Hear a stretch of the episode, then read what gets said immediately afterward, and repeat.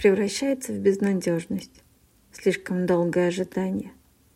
Атрофируются все чувства, убивая мои желания. Перестала считать минуты и не вздрагиваю от звонка. Ты не скажешь «сейчас приеду». Это знаю наверняка. Да, мне нравится тебя слушать и смеяться до слез с тобой. Но мне нужно тебя касаться и себя ощущать живой.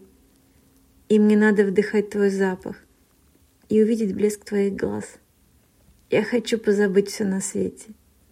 И хочу я все это сейчас.